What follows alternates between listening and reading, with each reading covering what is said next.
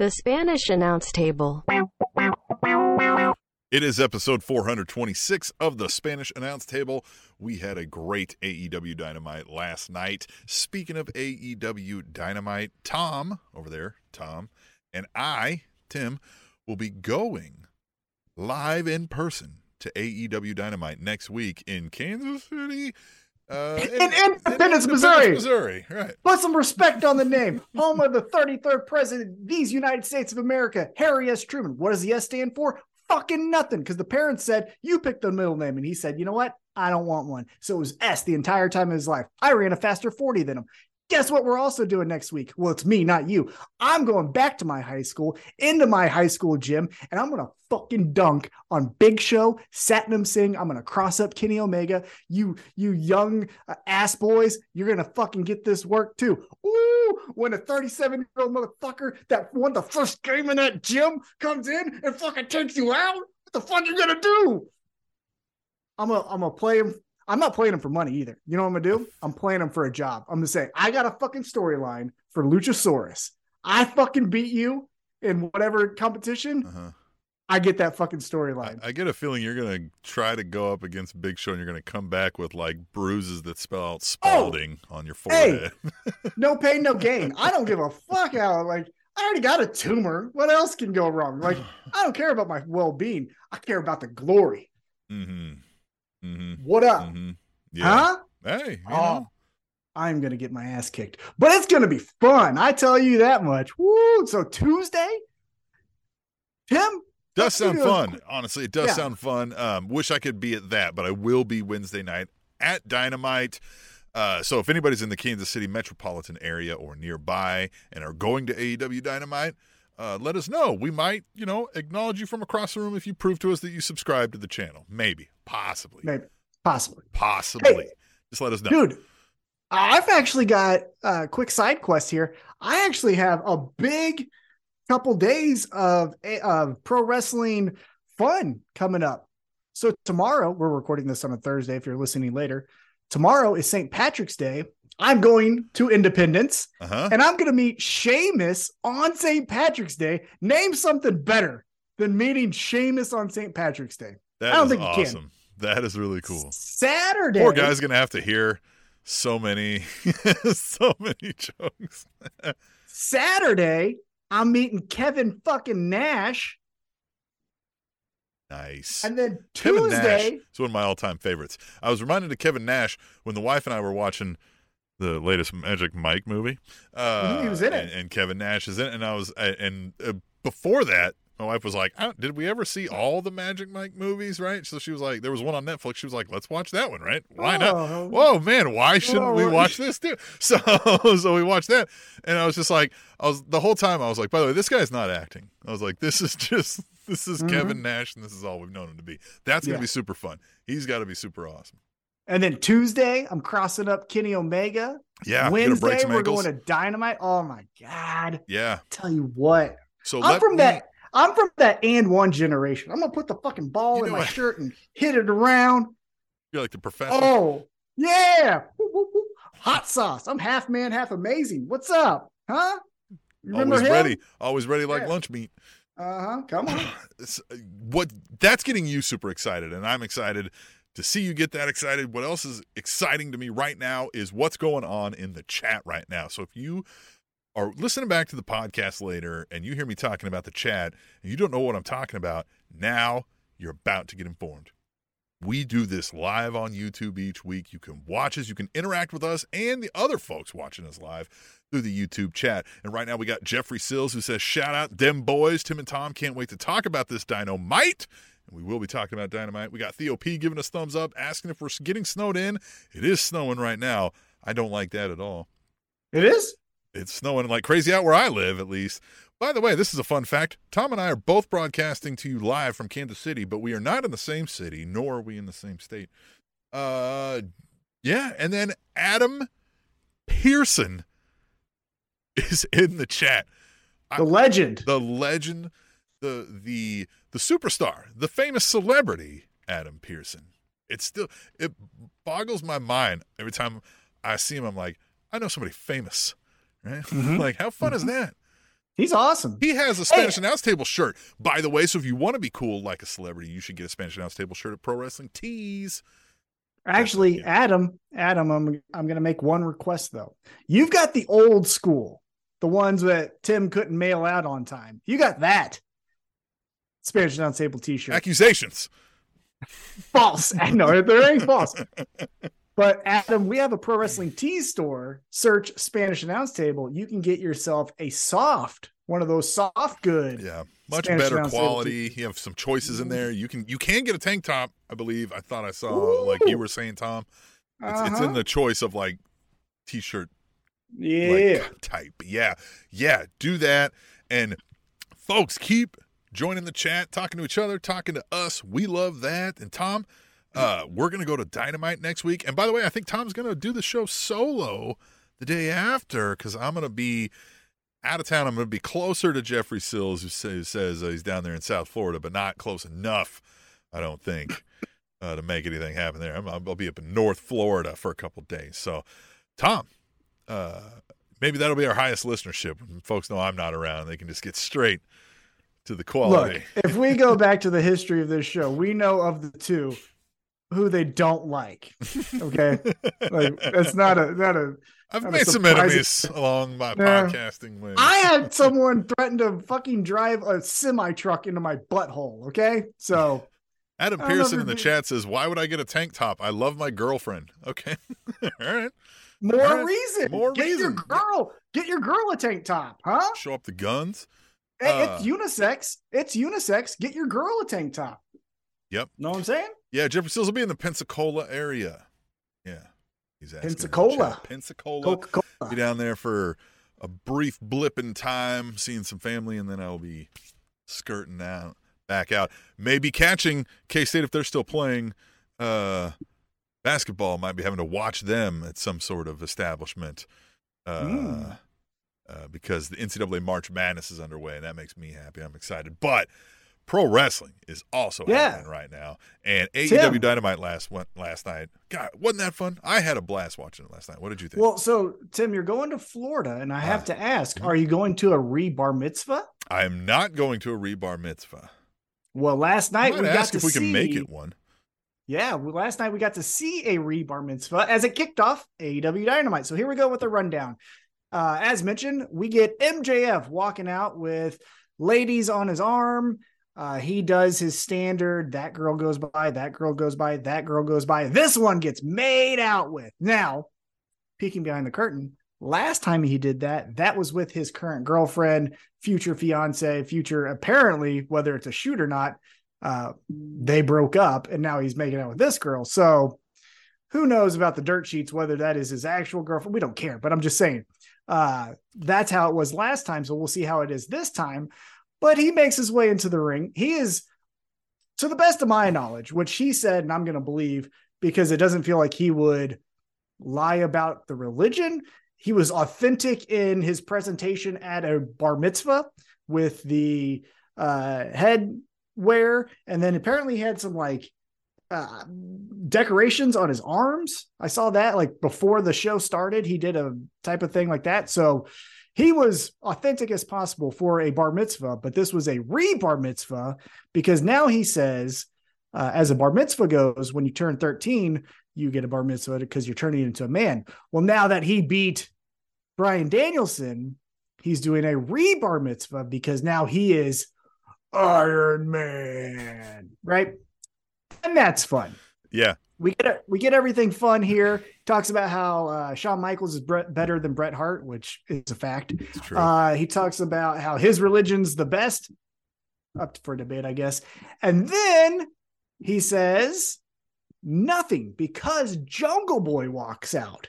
And here is the best of my knowledge, the first time we get a WWE trope in AEW where Jungle Boy walks out and he says, I got a microphone. Here's my first words. Uh, and Sammy Guevara walks out. And Sammy Guevara grabs the microphone and he goes, Here's my first words. It's a, and then Darby Allin walks out. And so here, as we're led to believe, the four pillars of AEW are all now sharing a ring at the same time. And long story short, the three of them, Sammy Guevara, Jungle Boy, Darby Allin, in unison say they want a title shot at MJF. Now, each one makes their case. Uh, Jungle Boy says that MJF cheated, and so obviously, if it's a fair fight, he could beat him. Sammy Guevara says that uh, he was always told to be the bump guy for Chris Jericho. He's better than that, so he can beat MJF. Darby Allin says this is the only place that allows me to be me, so that's why I should be the champ. And then MJF says, "You guys all fucking suck." so, what do you think about the Four Pillars promo? I I liked how fun this was. Right, I like the jabs that they're throwing at each other. I think you know th- they're having fun doing this, uh, and like I, I get it, and I liked it, with the caveat of it felt a little all over the place at times. Right, so Jungle Boy, his he's saying hey, I'm breaking the fourth wall, right? You don't have to be on Elevation. You don't have to be on Dark. I've been coming up through the whatever. And it was like, okay. All right. So we're not kayfabe in this storyline, right? And then Sammy Guevara comes out and he just, he felt out of place even later when Darby Allin comes out because at least Darby Allin and Jungle Boy have had these kind of big moments as single stars, recent mm-hmm. wins and feuds. Um, eh, and then Sammy Guevara felt a little out of place there. I mean, I get it because it's the four pillars and we're doing that, but he kind of goes weirdly a bit, not off script, but it was just off character, right? He's kind of shitting on the idea that he had to be with Jericho and I'm Jericho's fall guy. Oh, but I'm still in that Jericho group. And by the way, fuck all of y'all, right? Like mm-hmm. it was just, mm-hmm. it felt a little off, but for, as a standalone, if you're like, oh, the four pillars are here and here it is, like if you don't know a lot of these backstories, I think it was like an A plus moment. To me, I just, I wish we would have found a little better ways to tie those in, but hey, you know, it's two hour show. What are you going to do? Yeah, I think it was it was fun because there was that weaving in and out of breaking kayfabe, kayfabe. Because, for example, like Darby Allin, he talked about how, hey, this promotion is the best promotion because it allows someone like me to be authentically me, which is kind of breaking character, right? You're saying what I'm portraying is actually not a character, it is who I am. But then he goes back into kayfabe where he says, and I can beat you with a side uh, headlock takedown or whatever that was, right? And that was their past storyline where MJF said he could beat him in that manner. He hits him with the diamond ring and then does so. Uh, so then we go back into the storyline. Same with Jungle Boy. Jungle Boy talks about all the trials and tribulations of going through things that MJF didn't have to do because he was pushed in a certain way, which Jungle Boy didn't get that opportunity. But then he goes back into the storyline of saying, but the last time we fought, you cheated, which is like obviously, you know what I mean? Not a that that's going to kayfabe. I agree with you to a certain extent, which it puts him in a hard position because Sammy Guevara is the heel. So it's hard for him to on a dime just go, hey guys, believe in me. I, I'm a I'm a hardworking AEW original. And it's like, yeah, but we kind of fucking hate you. Remember that part? Right. You know? So their thing was fun. I will say Sammy Guevara did uh, get one up on MJF, I think, on the uh, retort from MJF where he says, Oh, it's Sammy. I'm going to propose to another girl in seven months, Guevara. And then he goes, Well, didn't you get dumped from your fiance? And I was like, God damn, MJF, that sucks. Now, here's the thing that I want your opinion on. So, I personally love the MJF promos. I mean, it's always a highlight. There's some morsel of truth that gets me in, interested, or there's a one liner that I end up, you know, messaging you saying, What the fuck was that? Right? Something like that. However, starting to hear a theme from a Ricky Starks, from a Jungle Boy, from a Darby Allin, from an Eddie Kingston, from a Britt Baker that says, Hey, we're fucking tired of every episode 20 minutes is MJF story time where he gets to tell us some fucking weird thing from his childhood. How do you feel about that? Um well, I'm not tired of those yet and those entertain me more than a lot of the names you said on a very consistent basis. Now, is that because they're not getting the same TV time? I don't know. Right. I, I don't know. Um, certainly the Baker and the and the Eddie Kingston, I think, could match those kind of promos. But like, I, I, I, hey, look, man, I think he's one of the best heels going in the business. Period. So I feel like you would be giving him a lot of TV time for storytelling purposes wherever he goes. So yes, I, I, I agree. Yeah. The thing with the thing that I will say in the kind of consistent criticism you're hearing from his colleagues, other wrestlers, that I somewhat do agree with is as great as his promos are, and they're fucking awesome. Like I said, each week there's something that I remember, right? Whether it's pulling the girl into the driver's seat because he didn't want to get in trouble, or it's the origin story of how CM Punk broke his heart, you know, all of this stuff. But I will say there's kind of a formula, right? Yeah. We're getting this formula of MJF says, you think you're more fill in the blank than me, vicious, uh, more of a wrestler, more of a wrestling fan, love this business, whatever that is. And then it's, you've got to go through all of this to get to me. And it's like Wardlow did that, CM Punk did that, Bryan Danielson did that, Chris Jericho had to do it. So that would be my criticism is I'm not necessarily tired of the 20 minutes every time we're going to get an MJF promo, but I will say if you're going to give me 20 minutes, let's remix how we're saying this story. Well, but I do like about this is it's not that, right? We're just going to get this potentially, I'm going to guess here, fatal four way, right? For or whatever, right? I don't know what we're going to get out of this. That's a good question. What do you uh, think happens? If we got a standalone fatal four way at the next big thing, and because I feel like again, I don't think any one of these guys are taking the title off of MJF. I don't think that fits in any storyline we're telling right now. But a good way to stall until we've got the next thing for him to be telling in a story is this, right? This little side mm-hmm. quest of the pillars all are like, hey, we're the pillars. Mm-hmm. If you mm-hmm. got that shot, like let's show like we we're just as good as you, right? We get to prove it. So now it's this big fatal four way, and he finds some way to cheat or smooth through that, and maybe we get the next turn in the character there. I'd well, one thing that. that.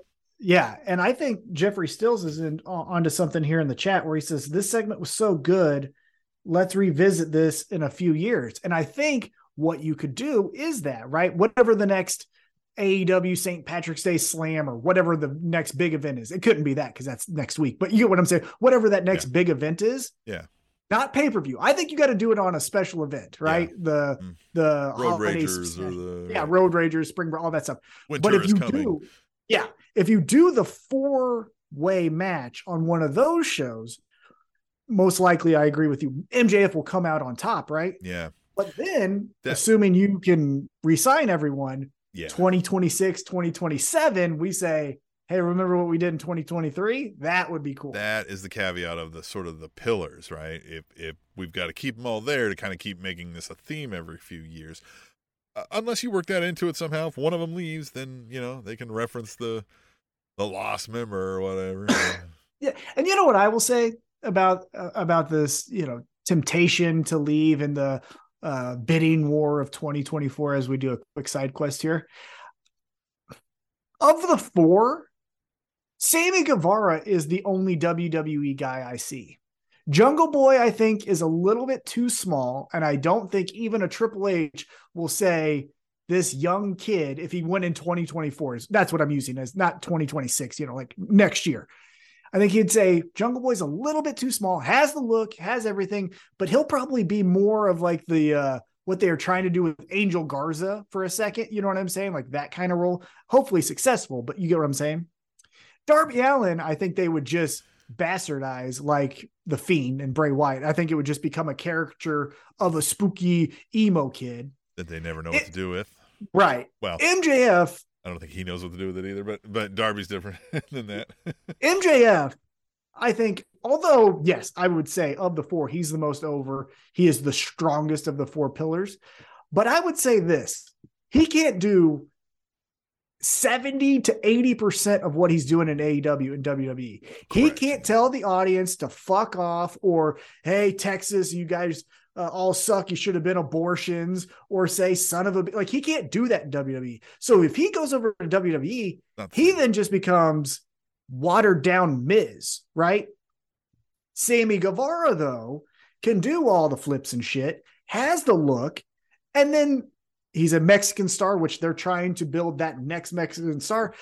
Fucking put him in there with Dominik Mysterio in, tw- in the summer of 2024. You got a program for six months. You know what I mean? Yeah. So I think of the four, he's the most vulnerable to leave because I think he's the most WWE finished product. Yeah. But that's just my opinion. All right, so the segment ends with MJF getting knocked off the apron and goes into his own cake, which we missed because someone isn't a good producer.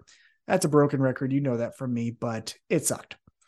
Um, Taz, however, was so fun during this. Uh, You know, Oh. all of the commentators were right. Yeah. I mean, oh, but like Taz and Tony Schiavone's like relationship, and then the way Xavier, like or Excalibur, still fits in in that. Like, right? You know, I mean, he's not just completely this straightforward guy who never gets into Mhm. the mix. Like, he's got some jokes too. But guy, it was just uh, that whole segment was fun. Talking about the big, beautiful, fluffy hat. Yeah. uh, you know, what I mean, just all of that. All of it was fun. Oh, and I forgot to touch on this, but this I thought was pretty interesting. So MJF starts the promo off as he walked down the ring with the women with sunglasses on, and he starts to cut his promo with sunglasses on. And then he takes those fucking sunglasses off and goddamn. I know, like they Those were all like, eyes- "Yeah, no, dude, put the stop." like, Well, no. You shit. Yeah. Yeah, I mean, those eyes were blasted, man. I mean, that was some legit was in a fight. trauma to the face. He was in a fight.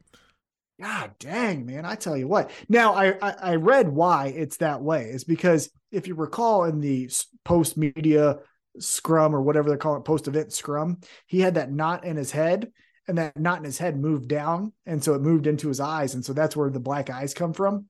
But still, that shit's got to fucking hurt. I tell you that much. Um, yeah. Okay. So uh, we get that. And then we move on. We go backstage really quick. Chris Jericho gets uh, a street named after him. Cool. It's probably a dead end. Um, He got an, a street honorarily named after him, right? Like that's what I took it as. Like they didn't even actually rename the street. They'll just put up another sign that says like honorary Chris Jericho Way. I tell you what, those Canadians, who knows what they do up there, right? It's a mystery. Uh, but we go back into the ring and we get a trios match. Yes. We get Hangman Adam Page, Dark Order consisting of Evil Uno and Canadian's own Stu Grayson taking on the Blackpool Combat Club of Claudio Moxley and Yuta. And so if there was any doubt going into this match is, oh, I wonder if the Blackpool Combat Club are they heels or are they just like tweeners? Nope, they're full fucking heels. They proved it in this match. They did every undercut thing you can do, and the match ends because Yuta takes what was it? Uh, it wasn't a chair. It was like some blunt object. Yeah, Yeah, it was it was like pipe. That's pipe. what it was. Pipe to Hangman's face. He's knocked out. Then they go three on two on the rest of the guys, and then they get the pinfall on, I believe, Stu Grayson. I think Stu Grayson tapped out. Right? Let me see my notes here. Uh, Yeah, I believe so. And then they were like working him over after that. Yeah. Uh, Jon Moxley got the body scissors and then rear naked choke on Wouldn't Stu Grayson. go. That's yeah, wouldn't let go. And then that brought um the the Johnny Hungee Yep. and Reynolds down, and they're going back and forth, back and forth, and then Blackpool Combat Club, middle fingers, they're out of here. They leave through the crowd, which I thought was a good touch. Fuck the um, backstage. We're going out the way we want. Uh, but what what did you think of the trios match? Uh, well, um, they left. um, I when they left, I, like I thought that exactly the same thing you brought up at the start of this was, well, we just erased everything about the doubt of what Blackpool Combat Club is now, right? Like we're not cheering for this anymore, which is interesting because everybody loves Moxley in an AEW mm-hmm. crowd. So I, I, I get the feeling like, yeah, they're going to be heels, but it's going to be an interesting take on it. I think people are going to be behind them, and that'll be interesting because, yeah, they just were out to just, they were the fight club, man. They were like, I don't care, right? We're just bloodying Mhm. somebody up, hit them with whatever. You fucking give them a Kansas City cunt punt. Let's go. Mhm. Let's fight. Mhm. And that's what they are now. Now, this whole uh, um, Dark Order thing uh, with the Hangman is where it really gets interesting. and we'll put a pin in that Yeah. because we come back to it later on in the show, which Yeah. we'll get to. Uh, the one thing that I will say is kudos to the writing team, whether that's just Tony Khan or a group of people or whatever, but they're consistent with the characters. And what I mean by that is if you're checking out Ring of Honor, the Thursday night television show, Claudio's over there. Again, he's the Ring of Honor heavyweight champion. And Eddie Kingston's calling him out. And he's, you know, pulling on his cape saying, I want to fight you, Claudio. And Claudio is just giving him the cold shoulder, saying Eddie is beneath him. He doesn't bring honor to wrestling and all of that. So I will say credit to them for at least being consistent with their characters, where Claudio isn't the stereotypical Cesaro babyface in Ring of Honor. And then when he comes over to AEW, he's dastardly Blackpool Combat Club. Like they're being the same person in both promotions. So I do like that. Yeah. Uh, Jeffrey Sills in the chat says Blackpool Combat Club as heels makes me wish Regal was back. That is true, right? Which we still would have had Regal around for that this iteration of the Blackpool Combat Club. But it works, right? Just this this group united in just wanting to fuck your shit up, I think works pretty well. The only thing yeah, Regal coming back would be fine. And I bet you there would be some cool promos and some backstage videos that I would pop for and be like, yeah, that's the fucking shit I like, right? To me, no offense to Regal, but he's not a needle mover. I don't, oh, got to see the segment that Regal's yeah. in. He, he's fine. He's fine. Right. Yeah. He would deliver great stuff there. But as you're saying, I don't think it, ma- it wouldn't put the storyline wildly different. Exactly. Right. The thing that I think the Blackpool Combat Club need to address sooner rather than later is Brian Danielson. I, I just don't understand for the last six months what the fuck are we doing? Because well, he went home. My, well, I'm talking even before that. When Moxley lost the title to MJF, Danielson and Claudio and Yuta went down to console him and say, like, hey, Regal fucking gave him the ring, right? So it's like he's still adjacent to him. But then ever since Danielson started with MJF, it's like, nope, they're not even fucking friends because Danielson gets jumped. They don't come to help. Vice versa. Blackpool Combat Club fights Dark Order. You know what you they, can do is just if he's gone for a bit, if we're peeking behind the curtain, I, I, we don't know that he is. Um, have him be out for a while, right? Have Blackpool Combat Club running amok, causing so much chaos and trouble, and then he comes back like, "What in the fuck are you doing?" You know what I mean? Like this ain't it. Like true mm-hmm. combat's in the ring, you motherfuckers. Like you know what I mean? Without all the bullshit. Then they have this little kind of battle of the powers that be of Moxley and Danielson. Well, I got an idea. I'm gonna I'm mm. I'm writing it down so I don't forget it. Um, but I got an idea for okay. Danielson. Oh, he's got an idea for Danielson. So yeah. if you've got some ideas for Danielson, hop in the YouTube chat, let us know, or send us a tweet. Hashtag tweet the table, which we do have one of those that we'll get to later. Uh, we'll Ooh, read those right awesome. here live each week. So yeah, man. Um, I, I I enjoy the Blackpool Combat Club in this way, albeit mm-hmm. I I was leery and still a little leery. And again, we're putting a pin on some of this, but a little leery of this. Like, man, is Hangman still embroiled with Moxley and the Blackpool Combat Club? Like, this story ain't over. Well, yeah, let, we'll get to that. And I, I want to save it because I do want to go in chronological order. I don't want to yeah. jump out because then it won't make sense for some other things. Yeah. Uh, so, okay, we get uh, Blackpool Combat Club leaves out the crowd. Then we get a promo package from Juice Robinson. And Juice says, uh, hey, I put your dick in the dirt. Again, I'm paraphrasing. He obviously didn't say that. Uh, and then uh, he kind of alludes to, and maybe Ricky Starks does a little bit later as well. Maybe Bullet Club is coming to AEW, which earlier in the day was announced on social media. They are doing Forbidden Door 2 up there yeah. in the great north of Canada. The the not forbidden forbidden door. Mm-hmm. so forbidden. maybe we're building. Yeah, it's the maybe glory hole. Building... It's the AEW glory hole. We renamed this already. We did. I forgot. I'm yeah. so sorry. Yes. Um, now maybe that's what we're building to a Ricky Starks and friends versus the Bullet Club. We'll see how that works. Okay. Uh, then we go into the ring and we get a women's match. It's not the main event. It is not. So it's pretty weird that this happened this early. Not is. even before the main event. Well, it's in the first hour. Yeah. Before the main yeah. event, but not before the main event. You know what I'm saying? Fuck.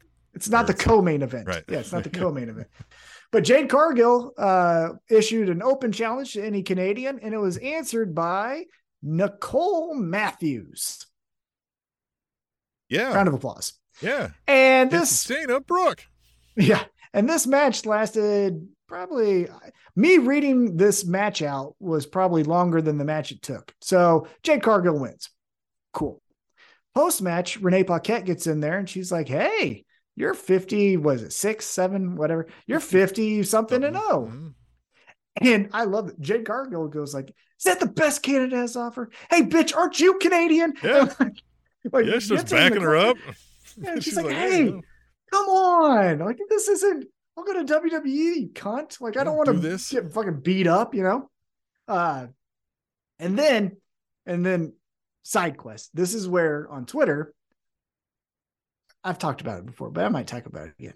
I just asked a simple question because after uh, Jade Cargill punts Renee Paquette in the corner, uh, Ty Valkyrie comes out. Mhm. And I legitimately just said, Who's this? Because people were getting not like it was CM Punk, but they were getting like, Yeah. And on social media, it was so happy for Dave Valkyrie. And I was just like, Who?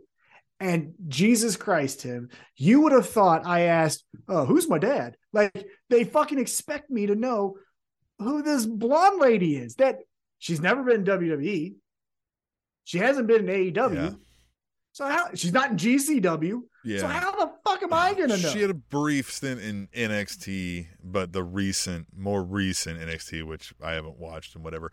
I knew of Taya Valkyrie, and I knew of her like standing where, like in all the other places, she's kind of one of those levels where she's like main event and nothing else level player in those things. So like I knew who she was, but I honestly have never seen a match, right? So like I knew the name. So I was like, oh, okay. And I'd seen the person, so like I knew who it was. Mm. But neither for me. Yeah, yeah. So two things. One is storyline, and then two, I'll just rant about. Well, you know, we, we've discussed this several times with AEW. If I if I'm not jumping the gun on you here, that that sometimes they don't do the greatest job of telling us who these people are. Right when Mhm. when they bring in somebody in through the glory hole, uh, who these people are, and sometimes they do, sometimes they don't. Excalibur gave us a more detailed description of the career of the other person you named that that Jade Cargill whooped up on in 20 seconds, Mhm. treated her like sack of shit, than he did Taya Valkyrie. Now, I, I get if it's kayfabe and we're watching, he's going to have notes on the person who's actually in the match right. versus the person coming in. So I don't want to hit him too much on that, but it's still that's what I'm left with in a story is like I know more about what's her name, right? Where Mhm. she wrestled, what she's done in her career than this Taya Valkyrie. I just hear you guys going like, "Oh my god," but I don't know what she's bringing. If I if Yeah. I only watch AEW, So the two things. One one thing that I I'm I don't like, and I get it to a certain extent, but stop saying it. Is this uh, position of Jade Cargill has ran through everyone. She hasn't fought Toni Storm. She hasn't Yeah. fought uh Britt Baker. She hasn't fought Saraya. She hasn't fought. Or she did. fight nobody Ruby that's a Soho. main eventer. Nobody. Yeah, she uh Jamie Hayter. She hasn't fought in. So it's like stop saying she ran through everyone because that's She's not ran through all fucking the true. mid card and undercard. Right, but like say that, right? Say Right. everyone at my level, I've running laps around. Yeah, why am I still at this sense. level? Like, she should That's start it. acting like she doesn't even want the belt anymore, and she's trying to give it back to Tony Khan. He's like, "No, no, you can't do that." Like, Right. and she's like, "Bitch, I'm," you know what I mean? Like, you're trying to hold back my paychecks. I need that other title, right? Like that kind of thing. Yeah, that's kind of the angle that they need to take instead of this. I ran through the division Yeah. because there's a Now- ton of people you haven't beat. Uh, in the chat, we got Josh Smith, a big, longtime fan, friend of the show. He says she's Joe Mo's old lady, which I think I knew that at some point. John Morrison. Who's? Oh, John Morrison. Um, And then Jeffrey Sills says she has a match with Brian Cage on Lucha Underground, and she took some serious bumps and hard hits. So there you go. You can check that out if you're unawares. I've never seen Lucha Underground. I mean, I've seen clips, so I'm aware of it, and I know that Yeah. Ricochet was the babyface and all that, but I don't. Any, Prince but so- which I felt Awesome. like would have been better for him in, in WWE. yeah, yeah, this, Puma. yeah. Well, They would have made it like they would have gave him fuzzy gloves and shit, and and I love it. Yeah, they would have gave him wrestling boots with with claws on them. but yeah. he would have sold a lot of merch. Oh yeah.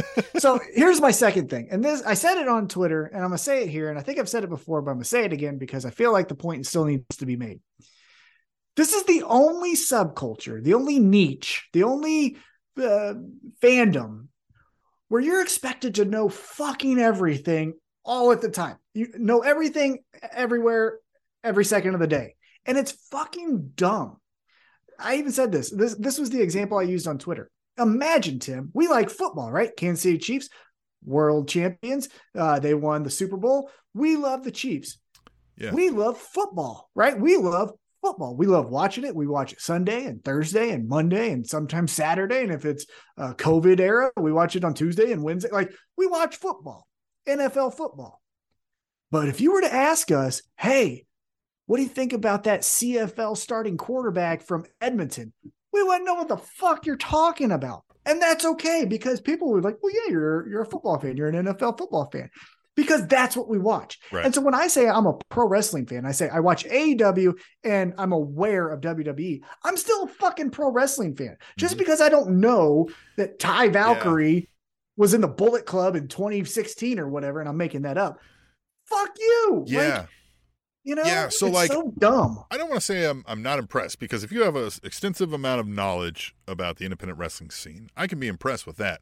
But what it doesn't make you, if you have some advanced knowledge and deep knowledge of the independent wrestling scene over the years, blah blah blah, it doesn't make you like more of a wrestling fan. Again, we're not there, there's nothing here measurable to be had for the term like wrestling fandom, right? It, it's personal to everybody what that means to them, right? So, like I, I yeah, I get really turned off by the folks who act as though they should be seen in high esteem because they have said extensive knowledge. All it means to me is you got a lot more fucking free time on Mhm. your hands than I do in my goddamn adult life to be. Or you don't have or you don't have that many interests. and So also, deep I also think your fucking standards are pretty low to watch some of this shit. So, you know, Well, and that's the other thing too is like for everyone, and I'm not trying to pick on Ty Valkyrie. from She what I understand, she's great talent. From what I understand, Right. I just haven't seen it. Awesome. But but here's the thing: when people and no one in the chat, I'm trying to pick on either. So like the the knowledge of her being in Lucha Underground is is cool. I might go check that out. Right. Yeah. But The inverse of what I said isn't true. Also, like just because you have a bunch of knowledge doesn't make you a dork. That's what I was trying to say. Like I can be impressed if you have a bunch of knowledge and you want to share it with me. Great, but Right. But like I could also tell you, like if if I say, Hey, who's this Ty Valkyrie? Right? Like, what the fuck? Who's that? And you go, Oh, geez, duh, duh, duh." and then kind of give me that pro wrestling nerd attitude that we all know what, what I'm talking about, where it's like, Oh God, do you know even know anything? Well, I can go, hey, motherfucker, Dan the Dad is 0 and 4 in AEW Dark. Did you fucking know that? Because that's what I watch. God damn it. Like, we could do this fucking tit for tat Yeah. thing all fucking day. And so it's like, oh, you watch so March dumb. Madness? Tell me who was in the Sweet 16 last year, right? Like, yeah, and it's yeah. yeah. it's like just shut up. Now, there, and there's certain levels too, right? There is a certain level when you go like, "Who's this MJF?" And it's like, brother, you've been watching fucking AEW for a year. You should know who MJF is by now. Like, there's difference, but like to know everything everywhere that hey you know who the iowa state wrestling champion is? Oh you don't? Well, you fucking idiot. Hey did you know that the boston wrestling champion uh dropped the title and is going down to uh, north carolina? Fuck you. Get to tv like that's where i'm at. You know what i mean? Go to the real fucking wrestling. But that's why i just i got aggravated when people were like oh you don't know who it is. And i'm like say it to my face. I will choke you the fuck out but anyway You can meet me tomorrow, at William Chrisman High School in Independence, or, or Wednesday, Tuesday, whatever it is. Yeah, yeah, yeah. Right here, I'll put five across your lip. Uh, okay, so then Ty Valkyrie gets in there. She uh, squares up with Jade. Uh, Jade's like, "Bitch," walks off, and Leila Grey's like, "I'm walking off too." I will And- say this: it did look like a comparable sized athlete, right? We did get at least that. We haven't got that with Jade Cargill. She always looks like she's an action figure next to like a You an don't say. army man. You know?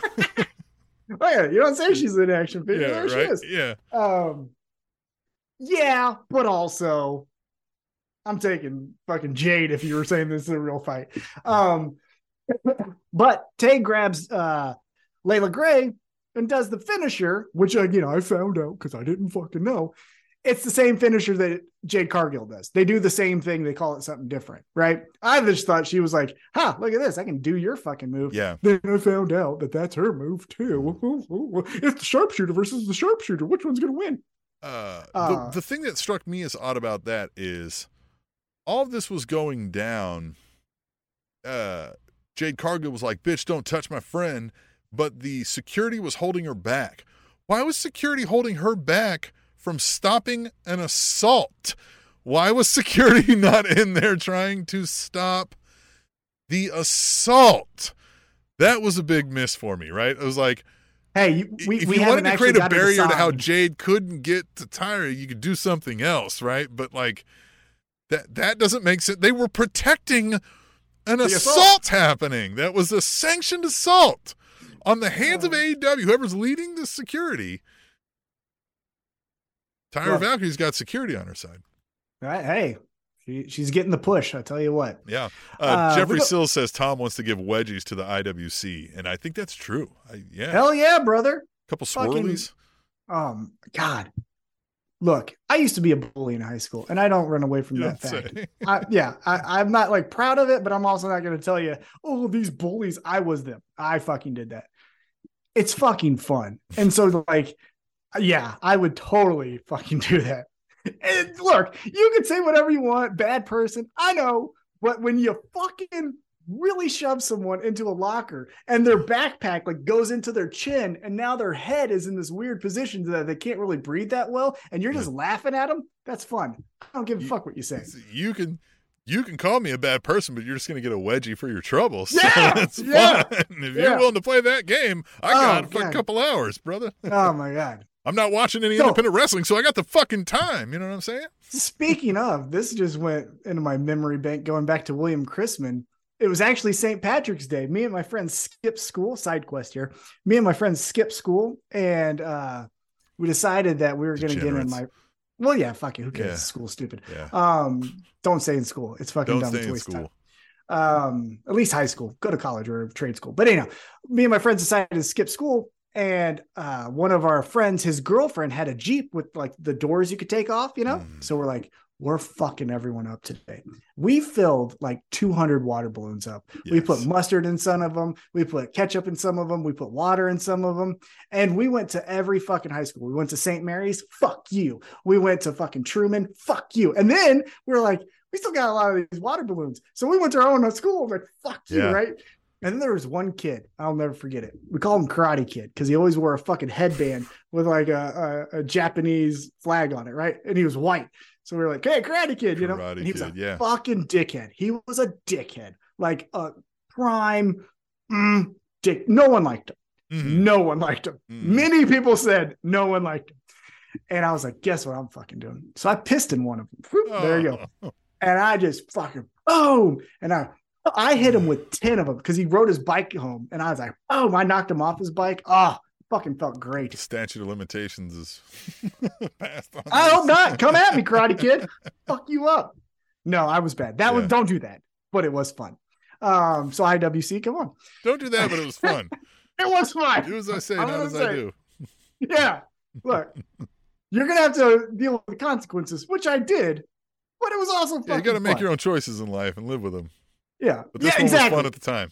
yeah, Hey, it's a free country, but there are consequences. So do whatever the fuck you want. Anyhow, let's get back to AEW Yes. Dynamite.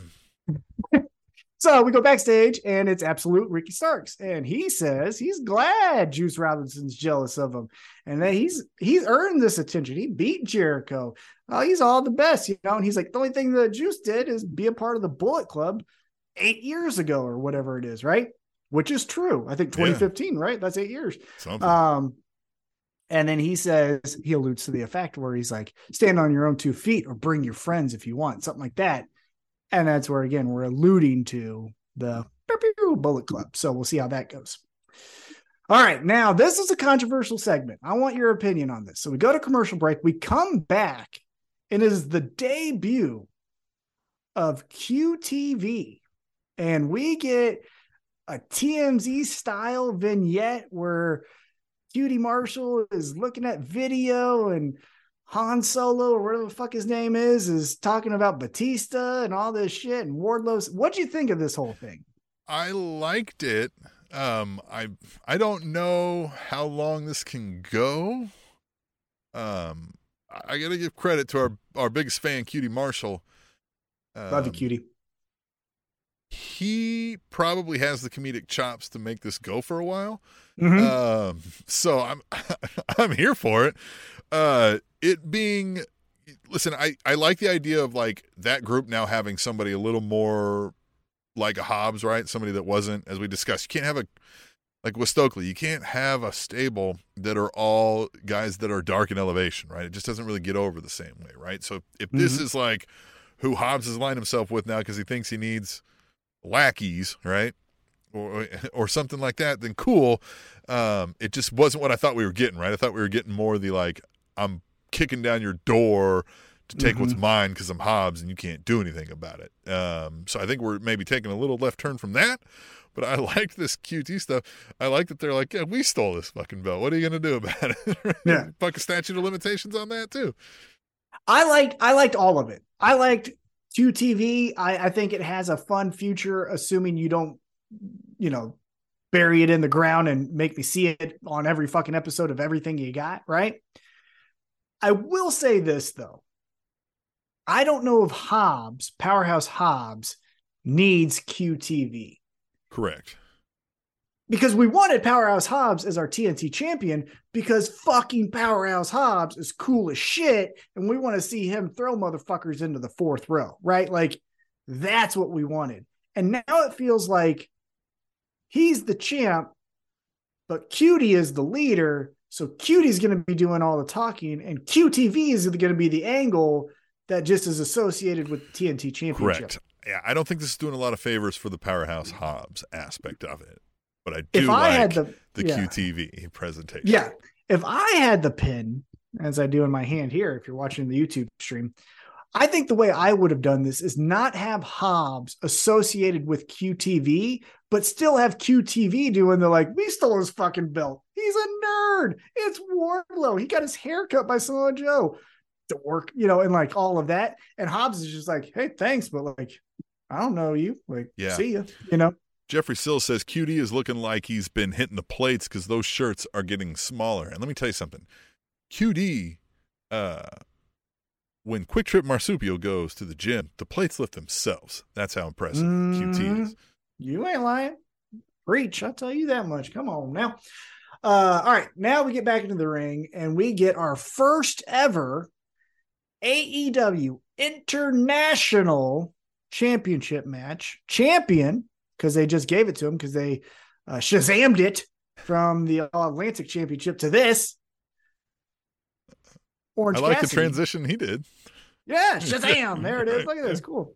Uh I don't know what sh- but did we talk about this last week? Shazam. Isn't that the Shaq movie? I think that's Kazam. Okay. That's what I mean. Yeah. Okay. So anyway, Kazam. regardless. All right. But he takes on challenger Grandpa Jeff Jarrett. And this match scared the shit out of me, Tim.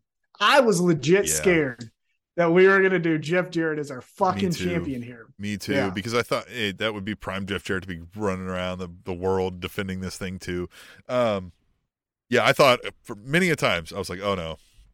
Good two or three times I remember going like, oh no, I can't look. And thankfully, uh, Orange Cassidy held strong. I liked his transition where they've got he comes down with the bag. They've got the new belt out there, so he just takes it, throws it in the bag, and throws the old one out. And he's like, all right, and then he just runs in the ring and then pulls it right back. Hey, there it is. Yeah. Yeah. I liked it. Yeah, I I thought when uh, Jay Lethal took the Golden Globe to Orange Cassidy's Mhm. head that that was, That it. was it. And I tell you what, the international title or international championship is the wet dream for Jeff Jarrett. For him to go to every fucking promotion with a belt around his waist or on his shoulder, do matches with local guys that he has to win against is just like prime global force gold. Remember that fucking scam? Uh, like, so I thought it was going to happen. Luckily, it didn't. Now, what does that mean going forward? I don't know. We'll see. Um, all right. Then we get a little hype reel for House of Black, which is all fun. Woo, cool. Uh, then we come back and we get a new music video from the acclaimed right here. You know what I'm saying? A little of this right here. Mm-hmm. And it was good. I will say, and I'll let you share your opinion here in just a second, but like it didn't, it wasn't geared at anyone. So it didn't really hit. It was just, we're the best, we're the people's champs. We're going to get those titles again. It's like, okay. What did you think? How did you feel about this? I I thought the same thing. I was like, wh- where just like I was like, oh, this felt like therapy time with the acclaimed. It was a hey, we're not dead yet, right? Like we, you know, we're we're down, but we're not out, which is fine, right? If that's the statement you need to make right now. That's fine. Mhm. Um, real quick, going back to Jeffrey Sills, he said that last match was fun as fuck. He said since being with AEW, Double J has been awesome. Uh, they lay all his matches out just like this. Tony Khan is threatening the fans with Double J as champ, and I like it. Now that's kind of fun. But uh, back to this here. Yeah, the acclaimed. I, I, I just don't know. I thought we were going to have a longer run with the acclaimed as the champions. So I thought when they lost it, I thought they would be getting it back quickly. So uh, I'm I don't know where we go next with it. I'm worried that if we don't do something big with them, we will be forced with something they mentioned in this video where we need to find a new slogan or whatever. You're going to probably have to then because it just won't. uh, It's going to kind of fizzle out instead of you know what I mean, burning out, if you will. Yeah, they're they're in a weird spot because going out of that pay-per-view tag team championship match, they didn't have a team to pair with, right? It wasn't as if, oh well, we would have won if fill in the blank didn't cost us that match. The and that's why and the blade didn't. yeah, someone the best friends came down and they got in our way. Something. It was just they lost. They didn't get the pin, right? They didn't take the pinfall, but they lost. And now they're in no man's land. Now it's you better have a fucking fire wrap the next time you come out to get our attention again or something. Because if you don't, I don't know what you do because that's tough, right? So interesting spot. I'm very intrigued from a non-storyline, just from a high-level overview of what AEW is, where the acclaim go from here. Because Yeah. in my opinion, my opinion, you gotta go back heel. I fuck the hey guys, and Kansas City has great barbecue. Like, don't fucking say that shit next week. Talk shit on Mahomes. Say Travis Kelce sucked on SNL. Like, fucking make me hate you again. I like that shit. Like, that's where you need to get get the That's what endeared us to you in the beginning. Well, and if and if you don't have anyone to talk about, right? If you don't have the best friends or Butcher and the Blade, someone like that, then talk shit on the fans, right? Because you always got them. They're gonna be there, assuming they sold tickets, right? And so like talk shit on them to get your heat back, and then you can go like, ah, but we're baby faces. Hey, you know, something Jeffrey like that. Sills in the chat, which again, everybody should join in the chat. Uh, tell us your thoughts as we do this live. Uh, he says uh, it was just an appreciation track to the fans for supporting them. They are AEW's new day. And, Well- yeah, okay. Well, so that can here's the have- thing. That can have positives and negatives, but Yeah, what what year are we talking? Are we talking Hmm. 2023 New Day? Because I don't Yeah. like them. speaking of the chat, if you can't chat with us live, you can always use hashtag tweet the table. And I feel like an ass right now, Tom. I feel like Mhm. an ass because I forgot to mention tweet the table when it was appropriate when we were talking Oh. about QTV Powerhouse Hobbs. So I'm going to bring that up because it's the one we got. So I don't want to leave the one that we got hanging because that would be uncouth, right? Yes. So it is from at Justin Floor. He says Powerhouse Hobbs with Taz greater than Powerhouse Hobbs with QT. Hashtag tweet the table.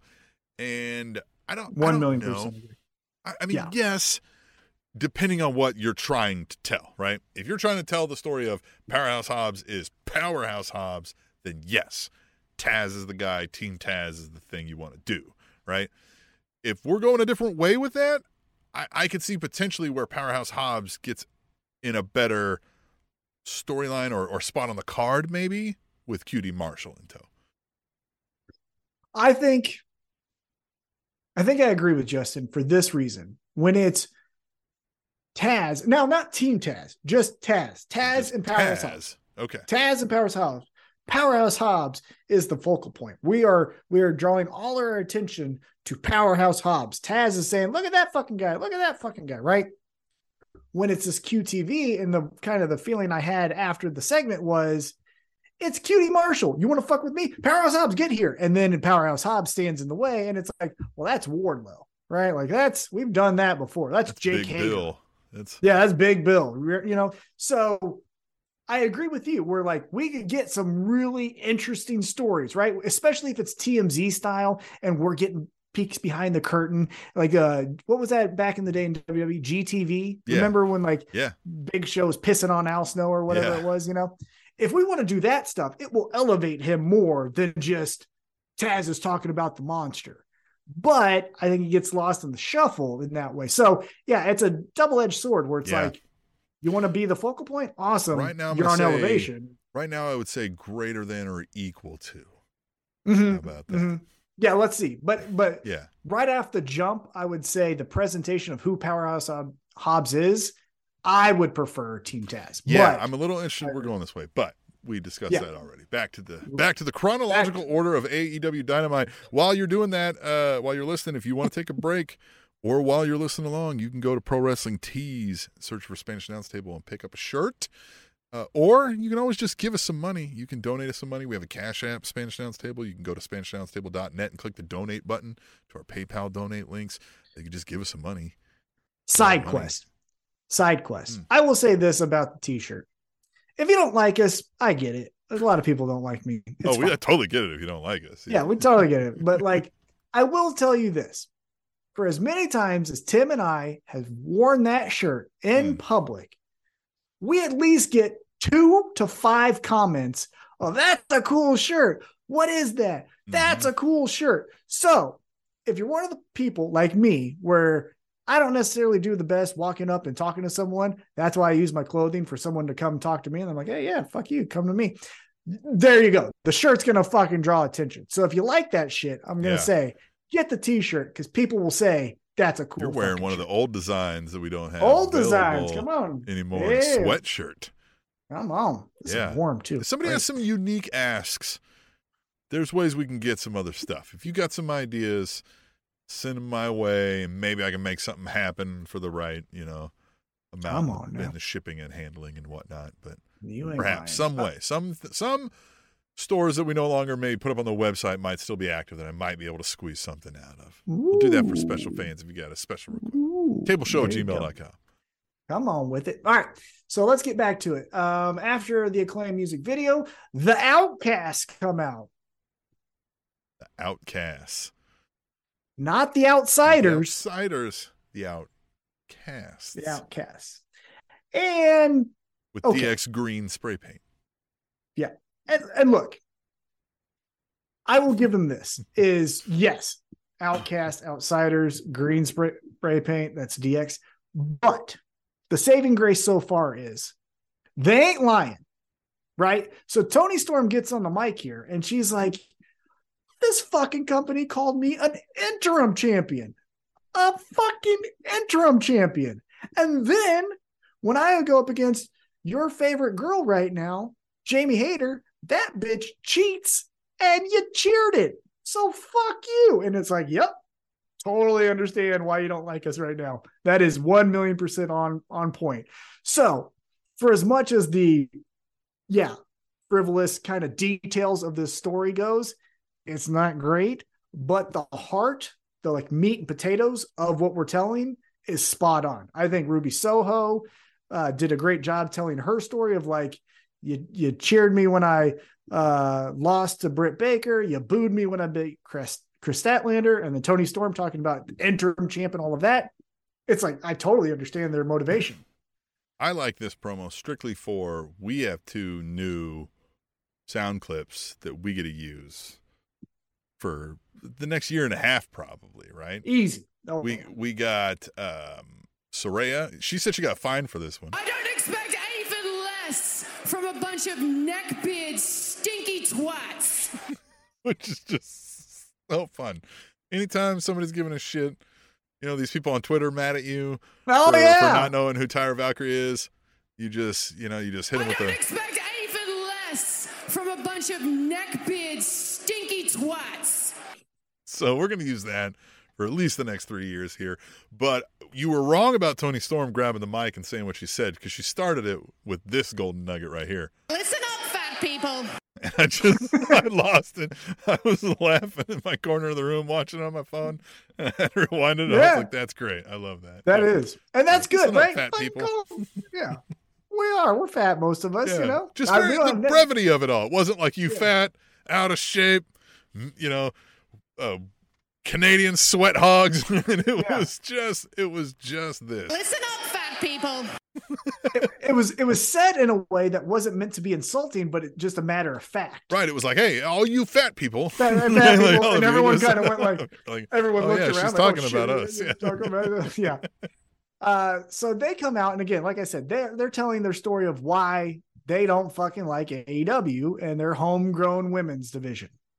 And again, it, it, it's spot on. Everything is checking out.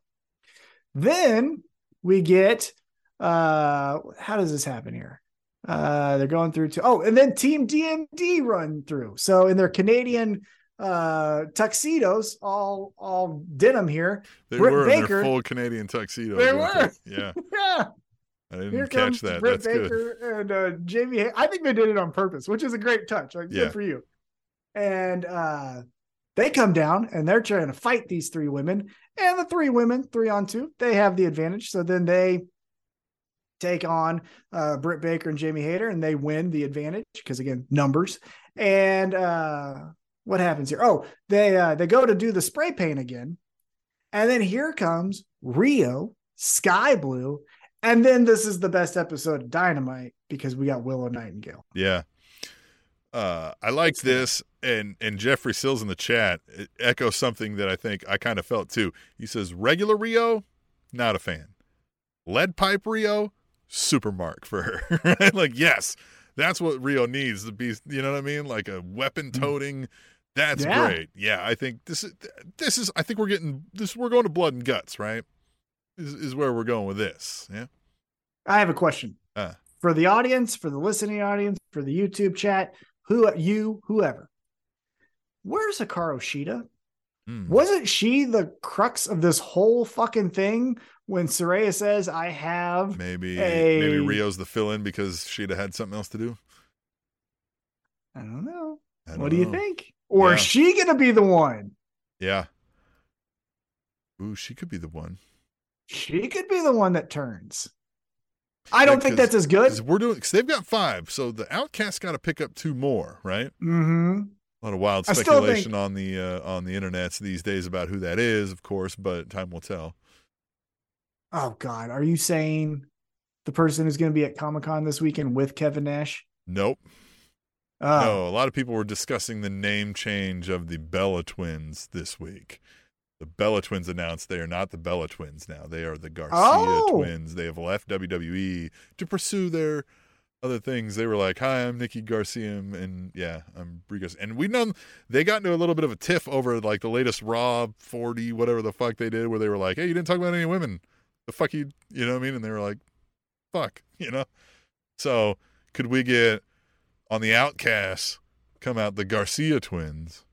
Mm. And of course, you still have, you know, Miss Monet out there skirting around, and then Naomi could, you know, so the those two are being speculated. And again, this is all under the speculation that we're going to get this five on five battle for blood and guts, which I do feel like that's where we're going. But yes, I, I feel like even if it's not blood and guts, it's some type of gang warfare, right? Bragging whatever rights. that match, yeah, bragging rights, whatever that match will be, right? Yeah. So really, Nikki and Brie said they're we're done with WWE. yeah, What they talent they do they a, have to do anything else? They did a tweet saying they didn't even really address. They just did a tweet. They were like, "Hi, I'm Nikki Garcia. This is my sister Brie Garcia. We'd like to introduce you. We're to ourselves. We're the Garcia twins, and we're starting our new chapter." Of what? Uh, well, you know they do to, to to whatever credit you know you, we can say they got put on this platform to do it because of wrestling and WWE, but they now have business ventures that they do. You know because that's what happens when you're rich and you have access to capital is you start you know turning it into other the other capital. You know, club. You're not in it, What are they? but They got know. a podcast, probably. oh they yeah they do all the live fucking you know live Instagramming live things and all that shit. Because one of them married and has a baby with uh the Dancing with the Stars guy, right? Yeah, Nikki, because Brie's married to Bryan Danielson. Right. Yeah. Yeah. Yeah. Yeah, yeah. Um, Now he has to go home. That's where I would like. Well, the whole in the story of him going home because he's putting his family, you know, or he's putting wrestling after his family, kind of falls apart if his wife just shows up and starts being like, "I'm gonna kick some ass. yeah. Like, I'm ready to punch Honey? a bitch's teeth out." I was looking for the girls and I couldn't find you. Yeah, that would be that would be interesting. Um, yeah, they are talentless hacks. That's going to be interesting what they do. They have no talent. They can't even do wrestling that well. I will argue that till my dying day. They were never good at anything. Anything. Anyhow, um, we go to break, And we come back and 2.0 cuts a promo and they said, Hey, we love that rap music. We're rap fans. Yeah. Kind of sound entertaining. Yeah. And then how about on Friday? Well, we show you what entertainers do. You guys have been denying us and we don't like it. So Yeah. we're going to show you what we're about. What do you think happens here? I, I don't know. I mean, I, yeah, I don't know how this ends here, but I love 2.0. So anytime I can get them on my TV, I'm happier, right? Daddy Magic makes my nipples hard. I put that Yeah. on the internet. I put that on the internet. Yeah. Said that out loud to I- I mean, I- one of our viewers. Go sign it. It Yeah. millions. Yeah. hey, it's 2023, right? Don't judge Yeah. me. well, yeah. Consenting adults. Exactly. Uh, after that, we get Rey Fenix cuts a quick promo and he says, Hey, Will Hobbs, you have an open challenge. I'm going to kick your ass. And that seems fun. Rey Fenix does the best kind of lucha I like, where it's a little bit of hold handing, but it's a lot of, I'll just run the ropes by myself and kick you in the face. And it's like, I like that. That's fun. So, him with Powerhouse Hobbs, who says, You know, what my favorite thing to do is break your fucking back. Throw a motherfucker. I like that. That's Yeah. going to be fun on Friday night. Yeah, and he's going to get thrown, Yeah, right? of course. Oh, and again, he's to be like a recording this. rising phoenix getting thrown into the sun. Ooh. Look at you. Oh, Yeah, come right? on. Yeah, look at that. Mm. Better feed that. Yeah, you better feed that line to Excalibur. Come on now. Yeah. Uh, all right, and now, sorry, uh, we have our main event: The main event. House of Black, Brody King, Buddy Matthews, Mm. Malachi Black, hmm champions, taking on the Jericho Appreciation Society, Chris Jericho, Daniel Garcia, Sammy Guevara, taking on the Elite, Kenny Omega, Matt Jackson, and Nick Jackson. The AEW Trios Championship is on the line. And holy of fuck, did they fit 10 pounds of awesomeness in a five pound Yes. bucket? Because they did a lot of shit here. Something that stuck out to me in this match, and it's about it being a trios match. I kind of stumbled upon something that I, I don't think I'd ever really, you know, batted around in my brain here. With tag teams, we've seen various styles of tag teams, right? Oftentimes, I think the most successful tag teams are the guys are a similar look, right? They, you know, and I'm not even just talking gear, but like they kind of at least have similar build, they whatever, right? It looks more matchy matchy. We have seen some tag teams where one guy's a big bastard and another guy's a small guy. I don't feel like those over time work as well as the tag teams where people are more, you know what I mean? Mm-hmm. Same, same, right? Yeah. You're complimentary, right? With the trios, this feels more right where like Brody King is like the center on the basketball team, uh, March Madness on the brain, and he gets in and nobody's getting to the rim, right? Like no, like he's the equalizer, and then the other two guys come in and start doing their thing. So I think that's more fun with the trios, If- and I do think we're getting they kind of hit it here at the end after this match. There's a, a bit of a focus now on this trios division. It feels so like that's the that's where I want to go 1st Mhm. Is it definitely feels like we've said, "Hey, tag team division, let's just uh, put pause on you for a quick second. We're gonna go to this trios thing and build up all the fucking trios we can think of: Mhm. Blackpool Combat Club, Dark Order, Jericho, Elite, the House of Black, Best Friends in Orange Cassidy. Like we're getting Mhm. every fucking team we can Yeah. think of, and that's going to be the focal point of AEW. Which, Tim Tom and Eddie Kingston, right? Like just oh my god, trios, I would fight with Eddie Kingston till my dying breath. Just me and him, which might be quick. But just putting our backs to the wall Yeah. and just fucking throwing it like we're Lee Murray. Look that up if you want to. Google Lee Murray and you'll know what I'm talking about. Lee Murray, Tito Ortiz. Look that up. It's a great story. And I Teats. fucking head, head, head, head, head, head, head, head, head, head. Oh, that'd be so great. And we'd just be yelling cuss words the entire Oh time. yeah, it. You Ah. motherfucking son of Yeah, fucking bitches. Oh. fucking son of Yeah, you fucking fucking Jerk. fucking son of a fucking mother. How's your father? So here's what I'll say though. So that, that's what I agree with you. This there seems to be a main focus on trios, right? Well, and my point about that is like I think we can get these unique, I don't know, call them pairings because there's Mhm. triplings. Um, that's where I think this can get a little more interesting. Even Well, and here's where I think it's interesting is look, WWE does tag teams, right?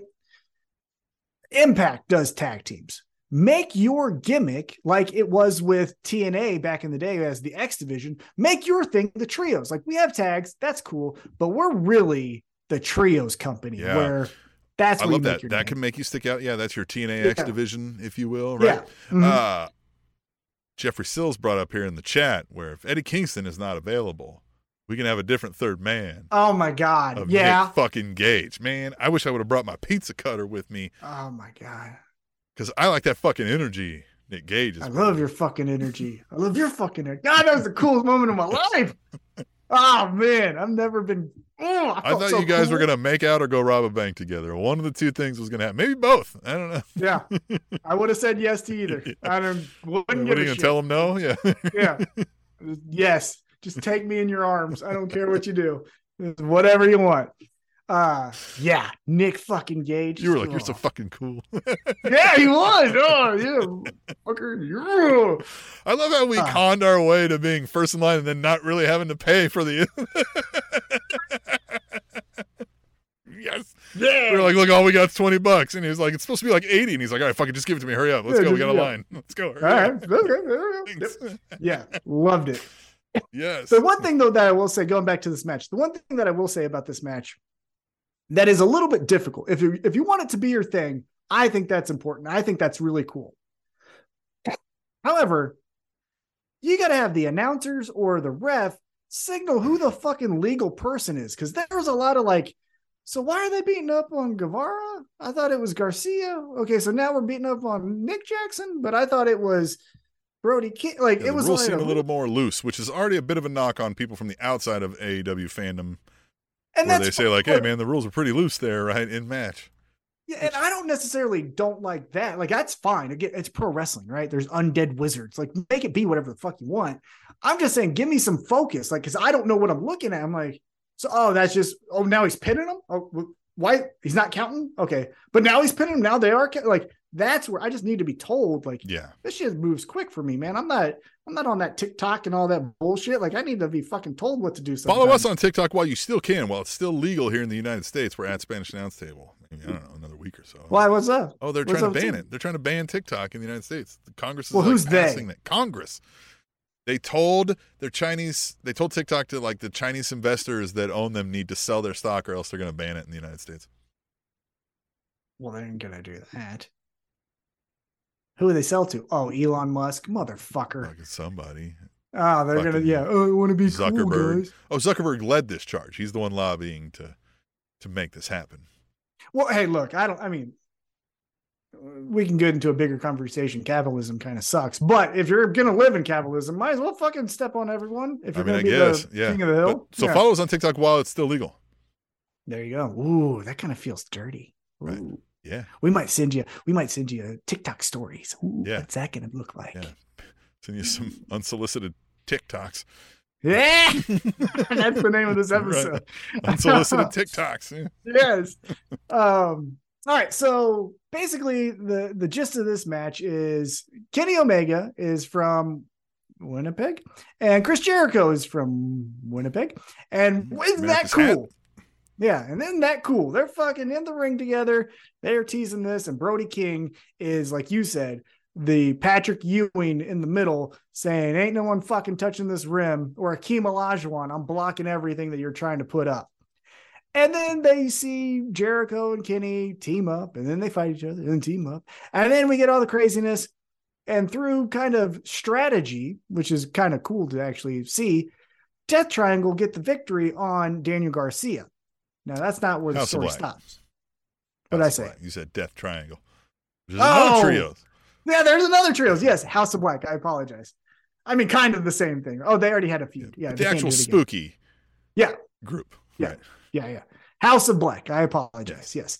Uh, House of Black gets the victory by doing some strategic uh, moves and um, counters, and they pick up the victory on Daniel Garcia. But that is not where the story ends Mhm. because we get a shot during this match of backstage. It's Johnny Hungee, Reynolds, and Hangman beating up on the Blackpool Combat Club. Credits Excalibur telling us Evil Uno and Stu Grayson are in the fucking hospital. So that's why it's three on three. It should be five on three, but it's not because two of them are in the fucking hospital. So we see a backstage fight scene with those guys. And then as this match ends, that spills out to the ring. And we get Blackpool Combat Club and Dark Order and Hangman beating up on each other, all that stuff. And Hangman gets into the ring and now he's by himself because the elite they've rolled out to the outside jes they're done so they roll out to the outside house of black one so they're going up there so uh hangman goes up into the ring says like come on let's fucking fight in this ring i feel comfortable here and then the blackpool combat club goes oh yeah this will be great Yeah. and the three of them stand up on the apron Yeah, they're licking their chops like they're like, oh, we're gonna murder this guy. What? Yeah, an and hangman hangman's like i'm gonna go out on my shield i'm gonna go out on my cowboy hat This is I'm cowboy shit right fight here. This is yeah, what we this do. is this is cowboy shit. Unbeknownst to him, though, the elite come up and say, "We got his back." And then this is the coolest part of the whole episode. I thought is the elite come up. Blackpool Combat Club goes, "Ooh, that's four on three. I don't like that." And so they say, eh, "Maybe no, maybe right. later, right?" They're like, all right, bitch. And Hangman does not know. Like I said, unbeknownst to him, he's like, "Fight me! And why aren't you fighting me?" hmm Yeah, he's kind of like, then- what? I'm here. Like, what do we? Yeah.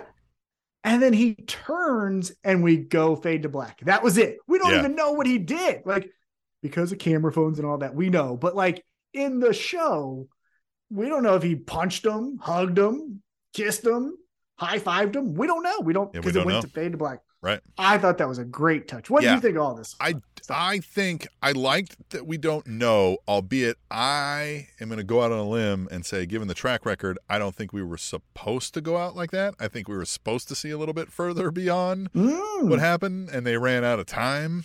okay. Um, but neither high nor there. I think it worked, right? I don't think it ruined anything. If they would have like started beating his ass, then we would have missed out on the thing. Yeah. But I don't think that's where we're going. And like Jeffrey Sills says in the chat here, he says. Listen up, fat people. Uh, he says, everyone talking about the bloodline, the best story in forever. Uh, oh, talking about the bloodline like it's the best story in forever. They must have forgot about Hangman and the Elite.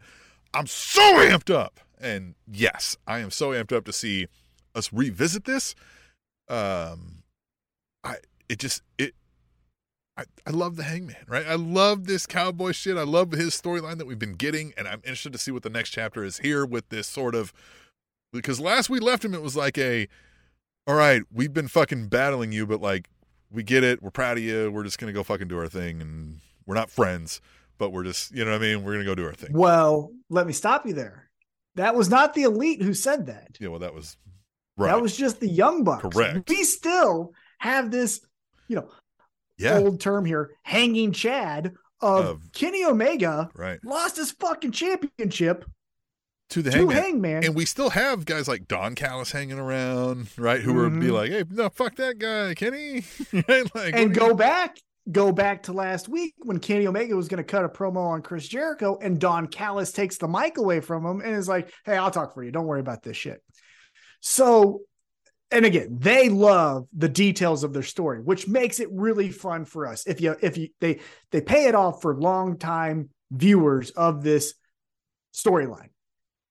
Because the thing that I thought of instantly, two things. One, well, Kenny Omega is not the old Kenny Omega that Hangman took out. So, what will his whole position be on this? Because again, he lost his championship to him. It wasn't just a match, he lost the championship, right? The second thing is we've still never addressed when Kenny Omega did his backstage promo where he's like, I got to get surgery. Hey, everyone, you know, Young Bucks got it. And Adam Cole's like, no, no, no, I got it. I, we're good. Like, I got it. And Kenny Omega was not aware of the Young Bucks giving the old nod to Hangman to give him the buckshot lariat. So does that come back into the story and say, like, I hope it all does. and that's what I'm saying. If, if Kenny Omega goes, wait a minute, Don Callis just showed me the fucking video at the end when I lost to Hangman. Yeah. What were you guys doing? I think this would be a great story for all of that to play out to buy time for the hangman to keep him in this main event level where he's like a premier story on the show, but it doesn't have to be going after a title, right? So now we can still have Mhm. like MJF doing his MJF things, and we don't have to kind of have that like who's in the pecking order, right? Kind of Mhm. a thing. Because I think that's two of your best, some of your stories going on here, right? Is MJF just being your worst person imaginable in the entire Oh. AEW world, and then you've got Hangman being, you know what I mean? We all we all want him to see the potential we see in him, Mhm. but he doesn't, right? Look, I know earlier we we started this uh, recap talking about the four pillars, and I would like to bring to everyone's attention that Hangman is only 31. Okay, Yeah, we're talking about pillars. I would swap out Guevara for Hangman every time. One million percent. That is a pillar. Hangman was Yep. in the first main event. I mean, we can go through his laundry list of accolades, but he is a fucking pillar. So that's here nor there. He's This been some of the best get to. stories they've had over the years. Like, He's been the he- best story. Yeah. He's the best. Yeah. Cowboy shit, right? Cowboy Tons shit. so this is what I wrote down, and I, I wanted to get your feedback on this. So, as we left the episode, Hangman turns around. Fuck's the elite doing? So now we've got skeletons in our closet. We've got hard conversations to have, right? What does that all look like? Right now, we don't fucking know, but that's awesome. Well, let's look on the other side of that. On the other side of the apron was the Blackpool Combat Club. And what do you see with them? You see that they're outnumbered. That's four on three. hmm Well, as we mentioned earlier, what are you doing with Bryan Danielson? And is this the story where Blackpool Combat Club pull him out of the dumps and says, "Hey, did you forget you're the fucking best in the world?" And we get a Rocky 4 montage of this motherfucker carrying trees on his back and punching women in the face and he's like, "I'm a man," you know? Like, is that what happened? He's a man. but like that's the interesting part on the other side of the apron is we have this fourth member of the Blackpool Combat Club who's crying in his beer that he doesn't know what to do next. So because it all fits with the canon and the storytelling here, it would be cool if we could get Regal Loan back or him telling Danielson how to be a man. right? Yeah, like just one, one. just give me a couple weeks yeah, of him just- doing the the woodsman training out there in Yes. Aberdeen, Washington that he needs. That would be perfect. right, That would the be perfect. flannels. Let's get it. but just going. think of think of the dichotomy. It's so fucking cool Mhm. because again, I'm going off on all these tangents, but this is how excited I am about this storyline. Because, like uh, Jeffrey Sills says, this is awesome, right? Mhm. But go back to the original elite implosion, right? It was Hangman who was, I don't know, are you guys really my friend? I don't know. Me, me, me. Now you go to Blackpool Combat Club, and that's Danielson. Well, uh, but what's also happening with the Hangman and the Elite is we can revisit that, right? Where he's like, "Are you guys really my friends? Are we really, fr-? you know, you guys are friends, not me, right?" And they were like, "Well, then fuck you, then we're not friends." Um, the whole time that was happening, his current friends who are still there by his side and have been ride or die have been like, "We're your friends, man," and he's like, "Oh yeah, yeah, yeah, that's right. We're kind of like friends." Ah, and it's like, Hangman, you can't. Ah, for as much as we love you, you still you've got some flaws, pal. That like you can't see what the the folks that love you are right in front of you. It's the So- pretty ex girlfriend, right? Mhm. It's the toxic pretty ex girlfriend where you're like, I get it, guys, but like, I think this time we're really in love. And everyone's like, no, no, you're fucking not. She burnt down your house last time. Like, get away from her. Yeah, no, I get what you're saying. And I really appreciate it. Like, I really value It your just gets me more. But we got dinner plans tonight. And like, I mean, come on. I really got to follow through on that. You're like, God damn it. feel like you I've know? been here before. Maybe I I distinctly to. remember telling a friend, I was like, "Hey, listen, I'm gonna go eat dinner tonight with somebody," and they were like, "Jesus Christ!" And I was like, "What?" And and they were like, "Don't." And I'm like, "No, I didn't even tell you who." And they're like, "You didn't fucking have to." your tone said it all. And yeah, so where does the Dark Order come in this? Because now do they flip the script and say, hey, fuck you then, pal? It's either us or them. And if you choose them, we're going to really be the Dark Order. You're going to really see a Dark Order side that you may not want to see.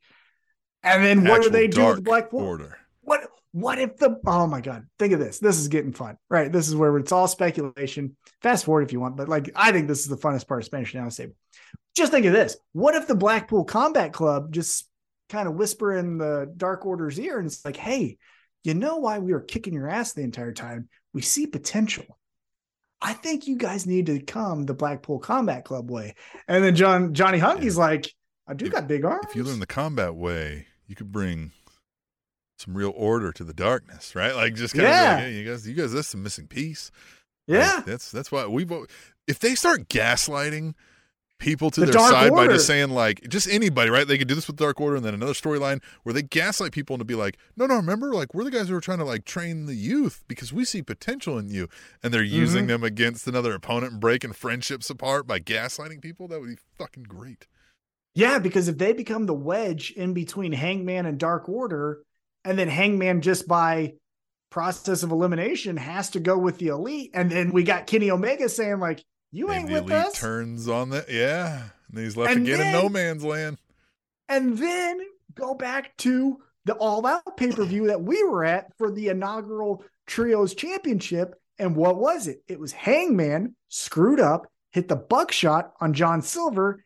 The Young Bucks hold him and watch Kenny Omega pin John Silver for the Elite to become the first ever Trios champions. We got to revisit that shit too. Yeah, Oh, we were there, floor seats, oh, floor oh, seats. man, I just. Mhm. Don't I you just want to play some music? I Yeah, love just play some music and make your brain go Yeah. everywhere. I love this. how we ended this because it just felt like it was that. It was that cliffhanger cliffhanger of what happens next. I'm so excited. Well, and also the the crazy thing is going into this episode, this is where I think AEW storytelling can do really great things. Is this perfect example? Is we go into this episode going like, really, guys, like we're fucking doing Hangman and Jon Moxley, like still, and by the end of it, we're going Hangman and the Elite fucking versus the Blackpool Combat Club, and everyone's like, hell yeah, brother, and we're like.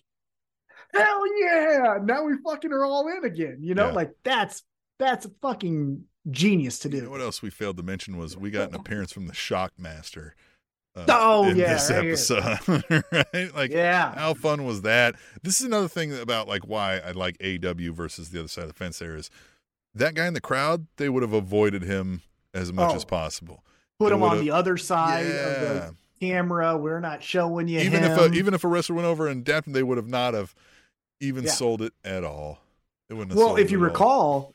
They the when the Rock came back during his John Cena thing, he's like, "I'm a break character. I was told I can't do this, but here's the Macho Man and Hogan and Undertaker." And it's like, man really, you're told Yeah, not. well, there was always stories of they the were fun? moving folks, and I'm like, Yeah. people are there showing you that like they came to your event, they dressed up for it almost like it's Comic Con, and then Mhm. this was like that meant they put a lot of time and thing, and you're showing the fans that like, no, no, we don't want that. We want that. We don't want out to the fun. side. We want we want generic. We want we want the pandemic where you guys were just faces on a screen. That's what we Uh. really would love.